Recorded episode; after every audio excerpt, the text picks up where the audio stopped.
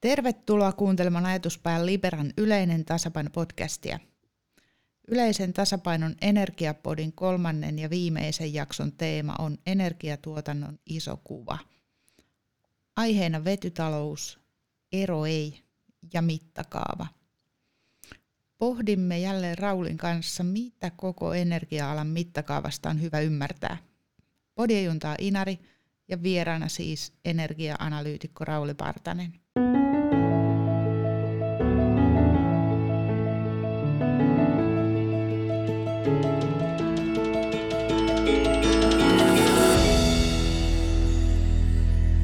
Antaisitko vielä lyhyen kuvauksen, kuka olet?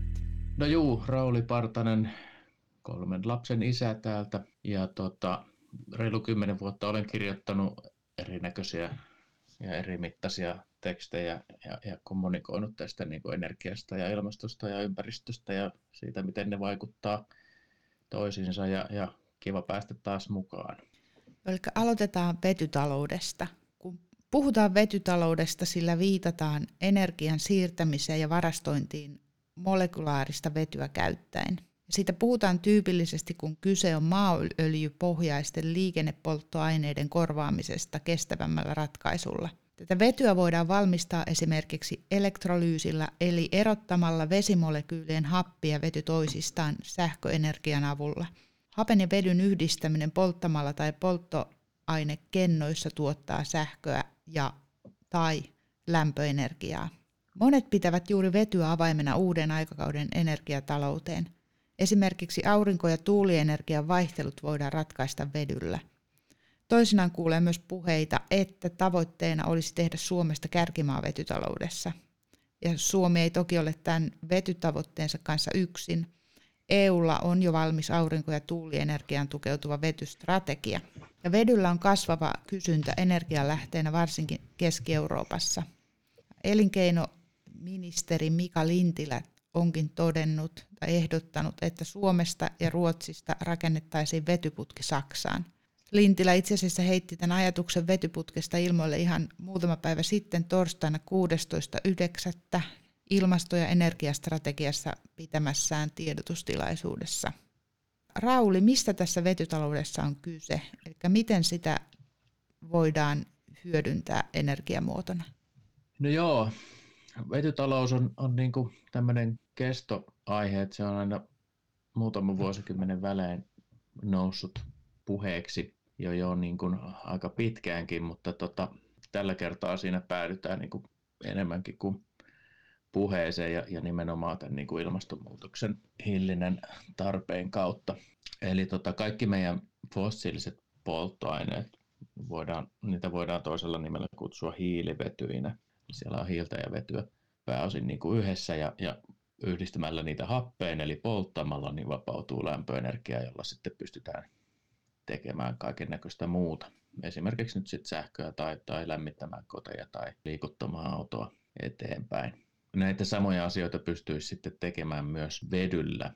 Ja tässä vetytaloudessa on kyse niin kuin pääosin siitä, että nämä fossiilisiin perustuvat hiilivedyt korvattaisiin puhtaalla energialla tuotetulla vedyllä. Mutta niin kuin tuossa alussa jo mainitsit, niin vetyä ei varsinaisesti ole niin kuin ammennettavissa sinällään mistään tota merkittäviä määriä, vaan se reagoi tosi helposti muiden aineiden kanssa ja esimerkiksi just sit sähköenergian avulla vetyä voidaan irrottaa vedestä. Ja sitten kun se ikään kuin poltetaan, niin siitähän tulee takaisin sitten, sitten vettä. Ongelmahan tässä on ainoastaan se, että tähän kaikkeen menee niin kuin paljon enemmän sitä energiaa, mitä siitä itse vedyn polttamisesta saadaan niin kuin takaisin. Eli tota, mittakaava tässä on, tässä on niin kuin ikään kuin taustalla, eli, eli jos 85 prosenttia melkein meidän energiatuotannosta nojaa fossiilisiin, ja sitten me mietitään, että ne pitäisi niin kuin korvata ainakin osittain puhtailla vedyllä, ja siitä, niin kuin, mehän voidaan siitä vedystä sitten tehdä niin kuin synteettisesti, eli valmistaa niin kuin esimerkiksi hiilivetyjä, eli yhdistetään sitä sitä niihin hiiliatomeihin, niin me voidaan saada vaikka synteettistä metaania tai, tai tehdä siitä jopa, jopa tota lentokerosiinia tai tai bensiiniä tai jotain muuta, millä voidaan sitten nykyisessä niin kuin laitteistossa ja infrastruktuurissa käyttää, mikä on hirmu kätevää, koska tämän infran, infran niin kuin uudelleen rakentaminen alusta on niin iso ja pitkä urakka, että, että meillä loppuu aika kesken ilmastonmuutoksen näkökulmasta. Missä sitten tässä vetytaloudessa mennään tällä hetkellä ja mitä tapahtuu lähitulevaisuudessa? Vetyähän käytetään tälläkin hetkellä aika paljon maailmalla, mutta se valmistetaan lähinnä fossiilisista, eli, eli meillä on esimerkiksi maakaasua, ja, joka on siis hiilivety, ja se, tietyssä prosessissa pilkotaan se hiili siitä erikseen ja otetaan vety erikseen. No tästähän tulee sitten ilmastopäästöjä ja näin poispäin, että se on vähän niin kuin ongelmallista. Sitä vetyä käytetään sitten esimerkiksi lannoitteiden valmistamisessa, eli typpilannoite tehdään ammoniakista, joka on tota vetyä ja typpeä. Toinen, missä vetyä käytetään nykyään paljon, on itse asiassa öljyn, öljyn jalostus, eli siellä, siellä tota hydrokräkätään, eli pilkotaan pitkiä öljymolekyylejä lyhyemmiksi, paremmin tai käyttökelpoisemmiksi ja arvokkaammiksi yhdisteiksi. Ja, ja sitten toisaalta sitä käytetään myös rikin, rikin poistoon sieltä raakaöljystä. Eli vetytalous on sinällään jo niin kuin olemassa, ja jos me ruvetaan tekemään puhdasta vetyä, niin nämä käyttökohteet, missä nykyään käytetään niin kuin fossiilista vetyä, on varmaan ne ensimmäiset, mitkä, mitkä niin kuin olisi hyvä korvata sillä puhtaalla vedyllä. Ja tämä on niin kuin se tavallaan, missä meidän pitäisi nyt lähteä niin kuin me ollaan nyt ruudussa nolla lähtöruudussa, eli, eli vielä ei tämä niin puhdas vetytalous ole kauheasti lähtenyt etenemään, mutta nyt ollaan ikään kuin piirretty sitä tietä siihen tiekarttaan niin kuin eteenpäin, että tiedetään, että tonne meidän pitäisi niin kuin lähteä. Ja vedyllä on sitten paljon muitakin suoria käyttökohteita, mutta sitten on myös etenkin näitä epäsuoria. Eli jos me onnistutaan tekemään siitä suht kustannustehokkaasti tämmöisiä hiilineutraaleita polttoaineita, niin niillä on sitten ihan, ihan valtava, valtava potentiaali ja kysyntä. Mutta ensin, ensin toki olisi niin hyvä korvata nämä niin nykyiset vedyn käytöt. Mutta ilmeisesti siis nämä mahdollisuudet energiamuotona näyttää hyvältä. Joo, ja siis vedystähän sä pystyt tekemään sitten vaikka, vaikka niin kuin ruokaa, niin kuin hiilihydraatteja ja, ja proteiineja ja niin kuin, niin kuin ravintoa, että ja tästä on niin kuin suomalainen Soletar vai mikähän se nyt oli, tämmöinen startuppikin niin kuin lähtenyt tätä niin kuin kehittämään, että jos me saadaan tehtyä puhdasta vetyä matalalla kustannuksella, niin on oikeasti niin kuin ihmiskunnan mullistavimpia juttuja. Se ongelma on tällä hetkellä ollut niin kuin se, että sen vedyn tuottaminen puhtaasti on ollut liian kallista mutta että mittakaavat, teknologinen kehitys, niin siellä on olemassa tiekartta niin kuin melko edulliseenkin puhtaaseen vetyyn, että ei se, ei se, se sinällään mikään niin kuin mahdoton utopia. Joo, mäkin olen jonkin verran seurannut justiin sitä skeneä ja näitä mahdollisuuksia esimerkiksi ruoantuotannossa, ja se todellakin on niin kuin kiinnostava potentiaalinen alue, ja jatketaan seurantaa mielenkiinnolla, että siellä on ihan varmasti isoja juttuja tapahtumassa nyt lähitulevaisuudessa. Onko vielä jotain liittyen nyt tähän vetytalouteen, mitä haluaisit tuoda esiin vai siirrytäänkö? No, no oikeastaan ehkä tuon vielä niin kuin sen, niin kuin annoin tuossa äsken semmoisen optimistisen kuvan, niin ammun sen nyt sitten alas tässä no okay. tyypilliseen tapaan. Että, että joo, meillä on niin kuin se roadmap siihen niin kuin kustannustehokkaaseen vetyyn, mutta se pessimistinen näkemys taas sitten ta, niin kuin toteaa sen, että tuleeko se niin kuin ilmastonmuutoksen ja ympäristön kannalta liian myöhään. On esimerkiksi arvioita siitä, että miten, miten tuuli- ja aurinkopaneeleiden hintakehitys niin kuin, ja elektrolyysereiden hintakehitys menee alaspäin. Että joskus vuosisadan puolen välin tienoilla niiden hinnat on jo niin alhaalla, että niillä pystyttäisiin tekemään tämmöistä tosi halpaa vetyä, millä, millä sitten voisi voisi korvata jo kaiken näköistä.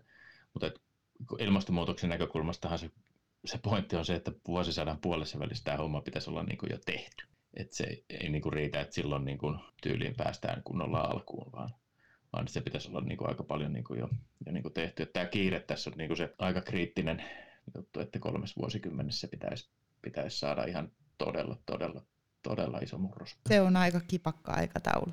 Ja toki mitä nopeammin, niin sitä nopeammin, että vaikka, vaikka se ei sitten olisikaan ihan puolivälissä vielä, vielä valmis, niin se on kuitenkin parempi, että se on jo hyvällä, hyvässä vauhdissa kuin se, että luovutetaan ja heitetään hanskat tiskiin ja todetaan, että ei, tämä nyt, ei me ehitä tätä tiettyyn päivämäärään mennessä saamaan valmiiksi, niin ei kannata edes yrittää. Että, että totta kai kannattaa yrittää ja, ja lähteä tekemään ihan täysiä. Siirrytään puhumaan eroista. Se on mulle ainakin aika vieras käsite ja se tulee sanoista energy returned on energy invested.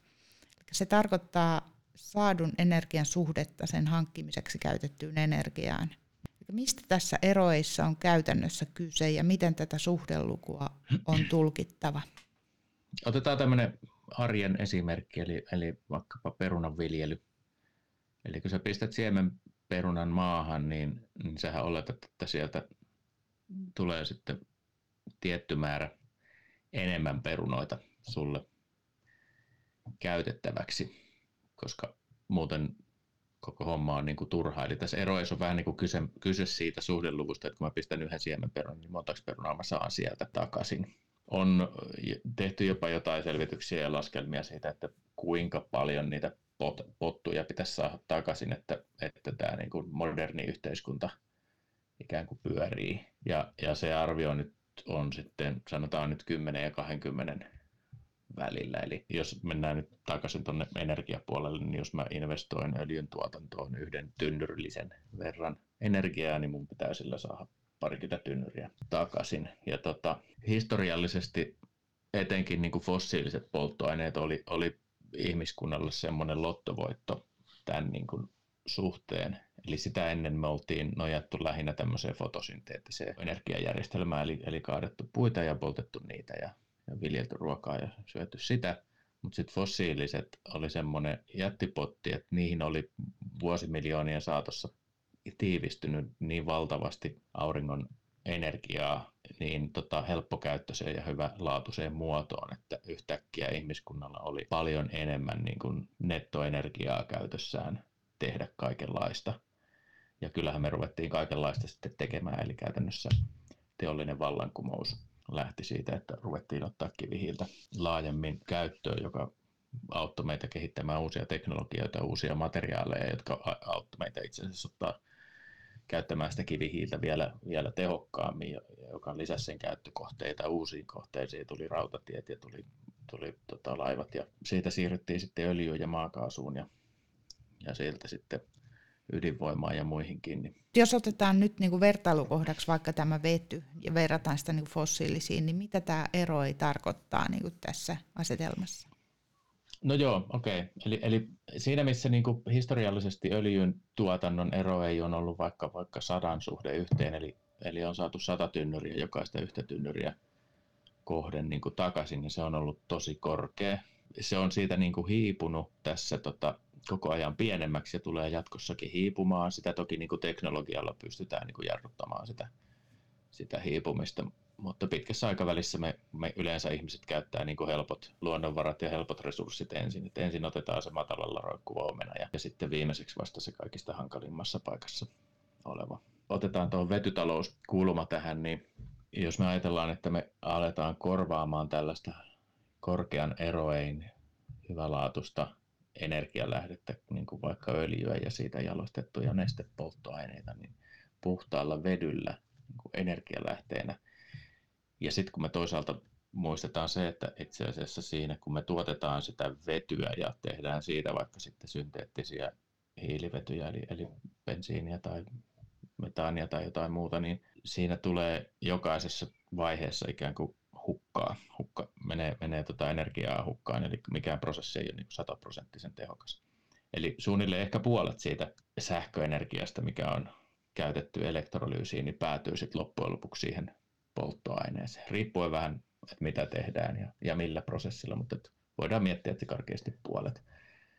Niin se tarkoittaa sitä, että jos, jos me korvataan meidän nykyinen öljyn käyttö tämmöisillä synteettisillä polttoaineilla sinällään, niin siihen menee kaksi kertaa enemmän sitä energiaa. Ja erojen näkökulmasta se tarkoittaa sitä, että tuotetun sähkön ero ei olisi syytä olla tosi korkea, koska se tulee siinä pienenemään paljon pienemmäksi siinä vaiheessa, kun siitä jalostetaan näitä, näitä polttoaineita, jotta niistä polttoaineistakin, jotta nekin on vielä niin kuin hyviä tämmöisiä energian lähteitä.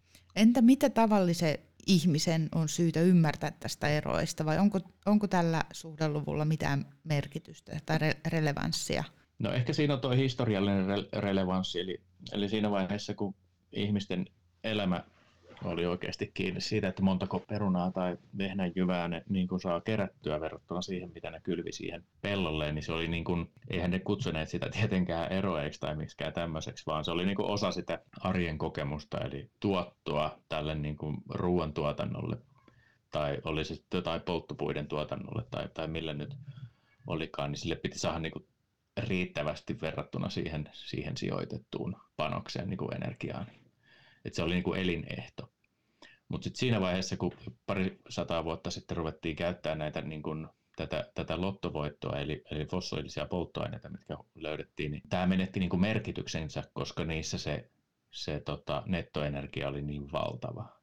Niin meillä on nyt ollut monta sukupolvea, jotka on elänyt tällaisessa kokemuksessa, että, että sillä ei ole niin kuin väliä. Me ollaan niin kuin unohdettu se, sen eroein niin kuin tärkeys ja merkitys siihen, että, että meidän pitää oikeasti tehdä niin kuin tehokkaasti asioita ja että sillä on merkitystä, kuinka suuri se ero ei on, koska sen niin kuin suhdeluvun koko määrittää tavallaan sen, että minkälaista yhteiskuntaa sillä energiantuotannolla voi pyörittää.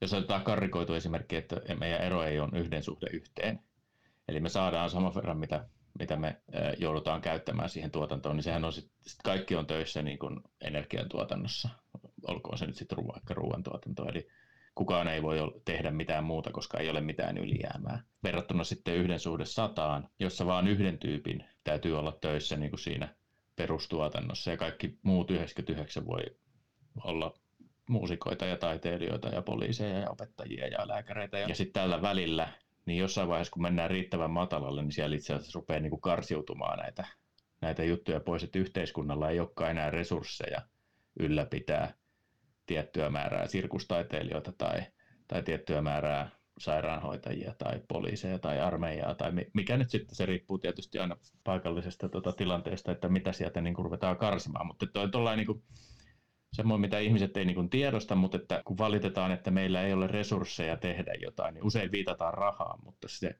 se resurssi voi itse asiassa olla myös niin kuin materiaalit ja energia. Toi oli erinomainen Eli... havainnollistava esimerkki ja siitä on hyvä siirtyä nyt tuohon mittakaavaan ja isoon kuvaan. Yksinkertaistetaan monimutkainen asia. Energia liittyy kaikkeen ja oikeastaan mikään ei ole mahdollista ilman energiaa. Mitä energiateollisuuden tai tarvittavan energiamurroksen mittakaavasta on syytä ymmärtää? Ja paljonko esimerkiksi puhdasta vetyä tarvitaan? Energiamurroksen mittakaavasta on syytä ymmärtää se, että me ei ymmärretä sen mittakaavaa.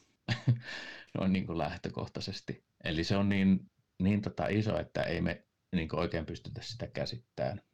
Oli se sitten energiatuotanto nyt tai sitten se tarvittavan murroksen mittakaava ja vauhti vaikkapa ilmastonmuutoksen näkö, näkökulmasta. Eli siitä on syytä ymmärtää se, että sitä ei, ei niin kuin tällä hetkellä oikein ymmärretä. Se on hyvin helppo niin kuin... allekirjoittaa. Joo. niin. Ja, ja jos otetaan niin kuin tuo vety esimerkkinä, no, no meillähän on tämmöinen megatrendi kuin sähköistyminen, eli, eli yhä useampi asia niin kuin liikkuu kohti sähkön käyttöä niin kuin energialähteenä. Ja se on edennyt semmoista noin 2, 2 prosenttiyksikköä per vuosikymmen vauhtia. Eli kun on 100 vuotta tässä nyt räplätty tämän sähkön kanssa, niin nyt tällä hetkellä noin 20 prosenttia energiasta käytetään sähkön. Ja se loppu on sitten jotain muuta. Ja nyt on sitten sähköistäminen on tavallaan helppo tapa pudottaa asioiden päästöjä, koska me tiedetään, miten sähköä tehdään puhtaasti niin kohtuuhinnalla, oli se sitten tuuli tai aurinko- tai ydinenergiaa tai vesivoimaa. Mutta sitä me niin osataan tehdä. Mutta sitten jos me joudutaan tekemään sitä ensin sitä vetyä ja, ja sitten löytämään jostain hiilimonoksidia tai hiilidioksidia, joka me yhdistetään siihen vetyyn, että me saadaan siitä jotain polttoainetta. Tämä on paljon niin kuin monimutkaisempi ja kalliimpi prosessi. Niin tota, on, on niin kuin arvioita siitä, että paljon, paljonko me saadaan meidän energiankäytöstä sähköistettyä suoraan ja paljonko me tullaan tarvitsemaan sitten niin kuin näitä synteettisiä vetypolttoaineita tai sähköpolttoaineita ikään kuin korvaamaan sen niin kuin loppukäyttö Eli semmoiset käyttökohteet, missä se sähköistäminen, suora sähköistäminen on tosi vaikeaa, että et siinä ei ole niin järkeä. Niin se arvio tästä, noin ehkä puolet, ehkä 60 prosenttia meidän energian käytöstä voidaan saada sähköistettyä. Siinäkin menee tosi niin kuin aika kauan. Mutta se tarkoittaa sitä, että, että okei, reilu yksi kolmasosa, kenties jopa puolet meidän niin kuin energian käytöstä on edelleen polttoaineita. Ja sitten kun me puhuttiin tuossa, että, että siihen menee tuplamäärä energiaa, että sä teet synteettisiä polttoaineita, niin jos meidän energiankäytöstä puolet on polttoaineita ja ne pitää tehdä niin kuin puhtaalla sähköllä synteettisesti ja päästöttömästi, niin se itse asiassa tarkoittaa, että koko energiajärjestelmän kokoinen palikka täytyy olla niin kuin pelkästään sitä vedyn ja polttoaineiden tuotantoa varten. Eli se niin kuin kasvattaa sitä meidän e, tulevaa energiantarvetta ihan valtavasti. Ja tästä on niin kuin periaatteessa semmoisia jonkinnäköisiä laskelmia, että okei, jos, jos maailman väestö vaurastuu ja väestö kasvaa ennusteiden mukaisesti, eli, eli energiaa kulutetaan jatkossa vielä paljon enemmän kuin nykyään, ja sitten se pitäisi tehdä puhtaasti ja polttoaineet korvata puhtailla korvikkeilla, niin paljonko, paljonko pitäisi nyt vaikka sitten ydinvoimaa rakentaa vuodessa, että saataisiin jonkinnäköinen lommo tähän päästökehitykseen, niin siellä on semmoinen lukema kuin saman verran, mitä meillä on nyt kokonaisuudessaan ydinvoimaa, pitäisi suunnilleen tehdä joka vuosi. Niin palaan siihen, että me ei ole ymmärretty tätä mittakaavaa. Tulee, tulee kiinnostava kysymys mieleen siitä, että, että niin kuin, niin kuin todettiin, että energia liittyy kaikkeen ja mittakaava on käytännössä mahdoton käsittää, niin miten poliittiset kiistat, kriisit tai tuotannon ongelmat voi pahimmillaan aiheuttaa? Eli mikä on sun näkemyksen mukaan tämän energia-alan dystopia?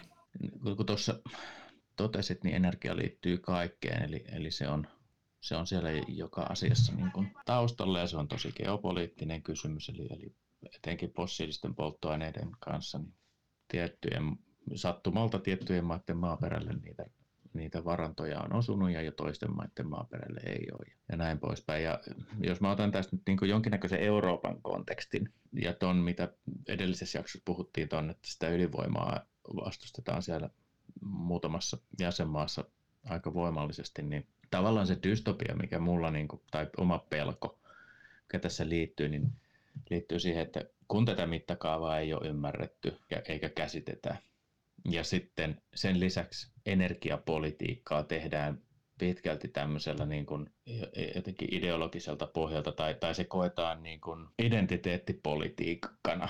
Eli, eli se poliitikon niin kuin identiteetti on kiinni siitä, mitä energiamuotoja se tukee tai mitä se vihaa. Ja sitten kun meidän pitäisi tavallaan yhtenä rintamana tehdä tätä valtavan mittakaavan niin kuin ilmastotaistelua ja vie, mennä niin kuin samaan suuntaan, niin nyt me itse asiassa niin kuin käytetään iso osa meidän ajasta ja energiasta siihen, että me riidellään, että millä keinolla tätä saa ratkaista ja millä keinolla tätä ei ollenkaan saa ratkaista. Vaikka, niin kuin, vaikka me ratkaistaisiin sitä ihan kaikilla keinoilla, niin se olisi silti ihan toivottoman suuri keisi. Ja sitten kun tämä koko keskusteluympäristö, varsinkin länsimaissa, on mennyt tämmöiseen, jotenkin tuntuu siltä some, somen ja tällaisten myötä, niin polarisoivampaan suuntaan niin kuin jatkuvasti. Eli nämä riidat ja kärhämät vaan niin kuin kärjistyy ja ihmiset puhuu yhä enemmän niin kuin ohi toisistaan ja ymmärtää toisiaan, toisiaan tota väärin ja vahingossa ja tahallaan ja, ja niin keskittyy tavallaan siihen oman identiteetin suojaamiseen sen sijaan, että ratkaista sitä ongelmaa, niin tämä on tavallaan se niin kuin dystopia, koska se, että meillä ei sitten ole sitä toimivaa energiapolitiikkaa, niin se tavallaan niin kuin rapauttaa sit koko ajan sitä yhteiskuntaa siellä taustalla, kun se vaikkapa ero ei jatkuvasti niin kuin heikkenee, kun sen heikkenemisen pysäyttämiseksi ei tehdä aktiivisesti toimenpiteitä. Niin se, Eli se niin kuin... to- toisin sanoen sitä voi ajatella, että, että asian mittakaava on niin massiivinen ja sitten toisaalta tämä inhimillinen perspektiivi, mistä sitä katsotaan, on hyvin kapea ja lyhyt, tavallaan toimii lyhyellä niin. aikaperspektiivillä, niin se muodostaa niin kuin sen tulpan, että ei päästä tekemään niitä niin kuin isompia ratkaisuja. Tai... Niin. Ja sitten tavallaan se yhteiskunnan niin kuin hyvinvointi rapautuu koko ajan sieltä niin kuin alta, mutta nämä niin kuin päättäjäthän ei sitä näe, koska heillä on tällä hetkellä niin kuin hyvä toimeentulo, mutta sitten ihmiset rupeaa kärsimään vaikka energiaköyhyydestä, energiahinnat menee ylös ja, ja tulot menee alas ja näin poispäin, niin sitten se taas niin kuin luo yhteiskuntaa eri puraa ja epäluuloa ja tukee ääriliikeitä ja, ja, ja niin kuin, mitä tässä on niin kuin tavallaan niin kuin nähtykin ongelma niin kuin samalla paisuu ja paisuu. Tässä on aineksia monenlaisiin dystopioihin, mutta otetaan vähän Joo. sitten seuraavaksi niin optimistisempi ote. Eli ruvetaan pohtimaan, että onko hiilineutraali maailma mahdollinen ja mitkä on ne tärkeimmät askeleet, että siihen päästäisiin? Spesifioidaan tota nyt sitten sen verran, että onko hiilineutraali moderni yhteiskunta mahdollinen, eli, eli totaali romahdushan vie meidät lähemmäs hiilineutraaliutta mutta tota, jos otetaan se positiivinen näkökulma siihen, niin kyllä meillä on, on niin kuin keinoja ja teknologioita, millä tota, energiaa voidaan tuottaa vähäpäästöisesti. Ja ne vähäisetkin päästöt on usein niin kuin näitä elinkaaripäästöjä, eli johtuvat siitä, että muu energiajärjestelmä toimii vielä pitkälti fossiilisilla, mutta mitä isompi osuus siitä saadaan puhdistettua, niin sitä pienempiä myös nämä on. Eli, eli kyllä, sinne, kyllä se on niin kuin mahdollinen. Sitten on eri kysymys se, että missä aikataulussa se on mahdollinen. Ja siitä tullaan ehkä sitten tuohon, että mitä, mitä esimerkiksi askeleita pitäisi ottaa, miten siihen päästään.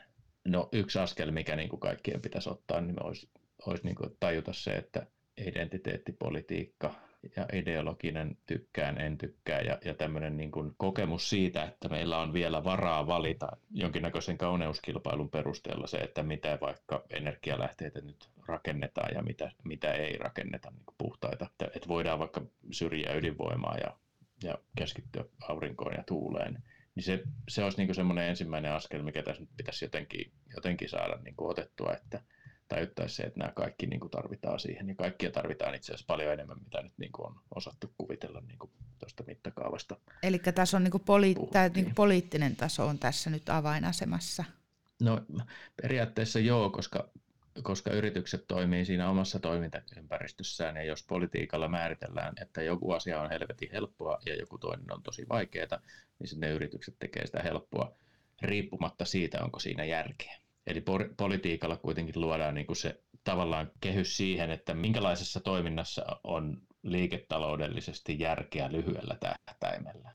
Pitkällä tähtäimellä asia on voi olla niin kuin aivan eri, koska jos esimerkiksi rapautetaan tämä tämä ero ei, eli, eli nettoenergian määrä, niin se voidaan tehdä lyhyellä tähtäimellä kyllä, mutta, ja, ja siitä voidaan tehdä kannattavaa, mutta pitkällä tähtäimellä se, se niin kuin romuttaa sen oman, oman perustansa, millä, millä sitä, sitä on niin kuin tehty. Entä sitten muut toimijat tällä kentällä, että esimerkiksi yksittäiset ihmiset, vai onko yksittäisen ihmisen toiminnalla merkitystä? Tässä ei ehkä niinkään, kun puhutaan isossa kuvassa, mutta jos puhutaan vähän pienemmässä kuvassa? Tullut vähän niin kuin siihen tulokseen, kun mä just niin kuin joka päivä mietin tavallaan tuota mittakaavajuttua, niin omassa elämässäni tämmöinen periaate, että go big or go home. Eli tota, se, mitä mä nysvään omassa elämässäni, niin ei ratkaise tätä ongelmaa suuntaan tai toiseen, vaan, vaan että jos mä voin tehdä jotain sellaista, millä on edes pieni mahdollisuus saada joku tosi iso muutos aikaan, vaikkapa niin kuin, no mä tehnyt paljon tätä ydinvoiman niin kuin yleisen hyväksyttävyyden kanssa niin kuin asioita, eli, eli koitan parantaa sitä tilannetta ja kertoo ihmisille myös niitä hyviä puolia kyseisestä energialähteestä, niin jos mä pystyn vaikuttamaan sitä kautta, niin siinä on niin kuin ikään kuin tosi paljon isompi vipuvaikutus sillä mun toiminnalla verrattuna siihen, että, että mitä mä teen omassa elämässä. Kyllä mä toki niin kuin omassakin elämässäni mietin päästöjä ja koitan säästää rahaa, että seuraava auto olisi sähköauto ja, ja niin kuin vähentää lihansyöntiä ja, ja niin kuin kaikkea tällaista. Mutta jos mä nyt otan tähän vielä yhden perspektiivin, eli, eli Rauli Partanen noin kymmenen vuotta sitten, niin sen yksittäisen ihmisten toiminnalla ei ollut juurikaan merkitystä. Mutta nyt kun mä oon kymmenen vuotta tehnyt asian kanssa niin kuin sekä Suomessa että kansainvälisesti hommia ja laajat verkostot, mitä tuntee niin kuin ihmisiä ja tietää ja kuulee asioita ja osaa yhdistellä asioita, niin nyt itse asiassa tämän nykyisen Rauli Partasen yksittäisen ihmisen toiminnalla voi olla paljon enemmän merkitystä. Eli, eli se, että tänään sä et pysty välttämättä tekemään jotain, ei tarkoita sitä, että etkö sä voi lähteä kulkemaan kohti jotain semmoista tulevaisuutta, jossa sä pystyt tekemään jotain, vaikkapa osallistumalla puoluepolitiikkaan. Se on yksi sellainen, mitä, mitä mä en ole tehnyt tietoisesti, koska mä oon nähnyt, että mun, mun rooli on niin kuin muualla, enempi niin kuin just nimenomaan puoluepolitiikan ulkopuolisena niin kuin analyytikkona ja ajamassa tätä asiaa, mutta että joku muu voi mieluummin tehdä puoluepolitiikassa asioita ja vaikka siellä ei tänään voi olla isoa vaikutusta heti, heti ekana päivänä, niin kymmenen vuoden päästä tilanne voi olla ihan toinen. Eli tätä pitää niin kuin miettiä sellainen niin kuin pitkäaikaisena asiana, eikä niin kuin koittaa muuttaa kaikkea nyt heti tänään. Onko vielä jotain semmoista, mitä haluaisit tiivistää tästä kokonaisuudesta, joka liittyy tähän mittakaavaan tai tänään näihin käsiteltyihin teemoihin. Okei, palataan siihen. Sä mainitsit sen Mika Lintilän ehdotuksen, että Suomesta ja Ruotsista voisi rakentaa vetyputken Saksaan. Hauska idea, koska mitä mä oon nähnyt, seurannut Saksan energiapolitiikkaa, niin ne on ajamassa, niin kuin maalaamassa itseään semmoiseen nurkkaan, että sulkemalla siis, siis ydinvoimalansa ja sitten toisaalta niillä on myös lakipykälät, että suljetaan myös, myös niin kuin hiilivoimalat, niin he tulee kyllä tarvitsemaan puhdasta vetyä ihan järkyttäviä määriä. Mutta se pointti on se, että sen pitää olla halpaa. Eli jos me halutaan niin sanotusti pelastaa saksalaiset itseltään, eli varautua siihen, että jatkossa tulevina vuosikymmeninä Suomesta viedään merkittävä määrä Saksaan, joka on kuitenkin 15 kertaa Suomea isompi maa kuin väkimäärältään. Mun mielestä meidän täytyy myös silloin miettiä sitä mittakaavaa, että ei se voi olla ihan sitten näpertelyä, vaan, vaan sitten, no käytännössä, että, että me saadaan merkittäviä määriä, niin voi ottaa vertailun sen, että se on sitten useita ydinvoimaloita verran sitä vedyn tuotantoa, mitä, mitä sinne Saksaan niin kannattaa miettiä vievänsä, että sillä on jotain, jotain niin vaikutusta. Tai sitten vastaava määrä jollain muulla toteutettuna, mutta se on niin kuin, taas tämä niin mittakaava, että okei, okay, Suomi puhdistaa nyt omaa energiatuotantoaan eri keinoin, mutta sitten jos meidän kokoinen maa rupeaa oikeasti niin kuin levittämään sitä kädenjälkeään Saksan kokoiseen maahan, niin se mittakaava tosiaan äkkiä kymmenkertaistuu, että millä on niin kuin merkitystä. Ja se pitää sitten mun mielestä ottaa, ottaa huomioon näissä suunnitelmissa ja mietinnöissä, kun mietitään, että miten, miten Suomen energiatuotantoa ja politiikkaa jatkossa kehitetään. Joo, toi tilanne on toden totta kiinnostava. Jäädään seuraamaan ja kiitos Rauli. Oli ilo keskustella. Samoin. Ja tämä oli siis kolmas ja viimeinen osa Energiapodisarjasta.